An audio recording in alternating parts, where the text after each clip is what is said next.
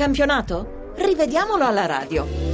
Buon pomeriggio, buon pomeriggio dagli studi Rai di Milano agli ascoltatori di Domenica Sport e in particolare della Moviola alla radio. Grazie a Lorenzo Baletti e Luca Gattuso per la collaborazione in redazione e a Claudio Rancati per il lavoro che sta portando avanti alla console. Partiamo come di consueto dalla partita giocata all'ora di pranzo, quella vinta dalla Lazio sulla Sandoria per 2-0 all'Olimpico.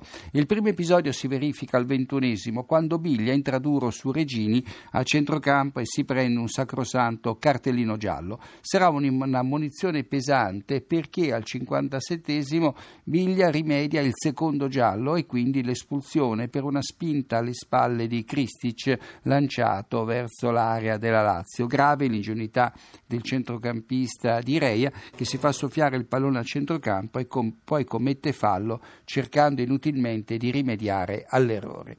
Al settimo della ripresa manca il giallo a Radu che stende in scivolata a Soriano sulla tre quarti laziale senza minimamente minimamente sfiorare il pallone. Passano due minuti e Gabbiadini, dopo essere stato pescato in fuorigioco, alla peggio in un contrasto a gioco fermo con Postiga e deve abbandonare il campo per un problema alla spalla. Il giallo a Postiga resta nel taccuino dell'arbitro. Poi arriva l'espulsione di Biglia che lascia in 10 la Lazio nell'ultima mezz'ora di gioco.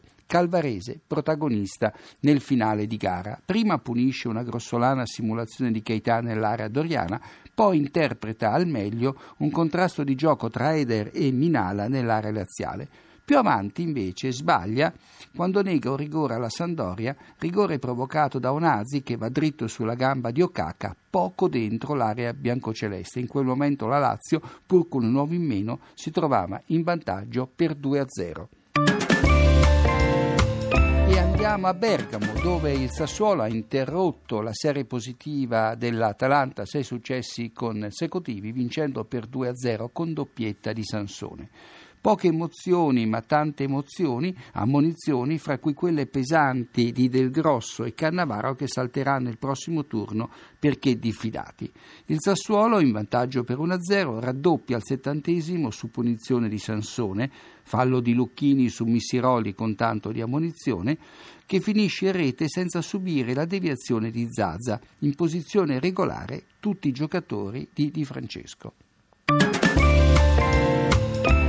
Eccoci a Cagliari dove la Roma si è affermata per 3-1 con la tripletta di Destro e Destro è protagonista nel bene e nel male dopo la mezz'ora del primo tempo. Al 32esimo avvia e conclude l'azione che porta la squadra giallorossa in vantaggio con la collaborazione di Gervigno, regolari le posizioni dei due giocatori. Al 34esimo ne combina di tutti i colori con Astori, prima gli tira la maglia, poi lo colpisce intenzionalmente al viso con la mano sinistra e si lascia cadere cadere accentuando la portata di una sbracciata dell'avversario al petto. Episodio da prova TV, l'abbiamo detto, sempre che l'arbitro Massa e i suoi collaboratori non si siano accorti del fallo. In questo caso Destro rischierebbe tre turni di squalifica. Di tutta l'efficienda fa le spese a Stori, ammonito per proteste. A distanza di qualche minuto Castanne rischia grosso intercettando un colpo di testa all'indietro di Maicon con l'avambraccio sinistro. L'arbitro Massa fa giocare valutando il contatto come involontario. Può starci. Sul finire del primo tempo, destro si lascia andare nell'area avversaria senza subire fallo e viene ammonito per simulazione. Giustissimo. Regolari le altre due reti del centravanti giallorosso che viene tenuto in gioco in un caso da Stori, nell'altro da Pisano. Nel finale il Cagliari riduce le distanze con un rigore di Piniglia per un fallo di Benatia che colpisce nell'area giallorossa la caviglia sinistra dello stesso Piniglia. Ed eccoci a Catania dove Torino, vincendo nel finale per 2-1, ha probabilmente affossato le residue speranze degli Etnei di salvarsi. Alla mezz'ora Anducar si impossessa del pallone calciato da Bellusci, suo compagno di squadra, e il Torino reclama la punizione a due, ma l'arbitro Rocchi dice che non si può parlare di retropassaggio perché Cerci ha ostacolato il rinvio di Bellusci. Nel recupero del primo tempo l'arbitro annulla il pareggio del Torino realizzato da Maximovic punendo un contatto di poco conto fra Cerci e Bellusci, eh, parlerei di Robetta. Al quarto d'ora della ripresa manca un rigore al Torino e si era ancora sul punteggio di 1-0 per il Catania, evidente per tutti, fuorché per l'arbitro e i suoi collaboratori, la trattenuta di Bellusci alla maglia di Moretti che si tende visibilmente. A sette minuti dal novantesimo, Immobile firma il sorpasso del Torino con un tiro deviato eh, in modo determinante da Biraglia. Chiudiamo la Moviola con gli episodi di Fiorentino-Dinese, partita vinta dai Viola per 2-1. Al ventunesimo, ancora sul risultato di 0-0, manco rigore alla squadra Viola. Sugli sviluppi di un angolo, Widmer ostacola Aquilani con il braccio destro e li frana addosso, ma l'arbitro Celi fa giocare.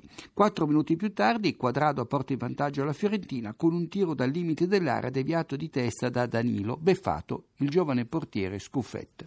Muriel ammonito al ventesimo per aver proseguito l'azione tiro parato da Neto dopo essere stato pescato in fuorigioco.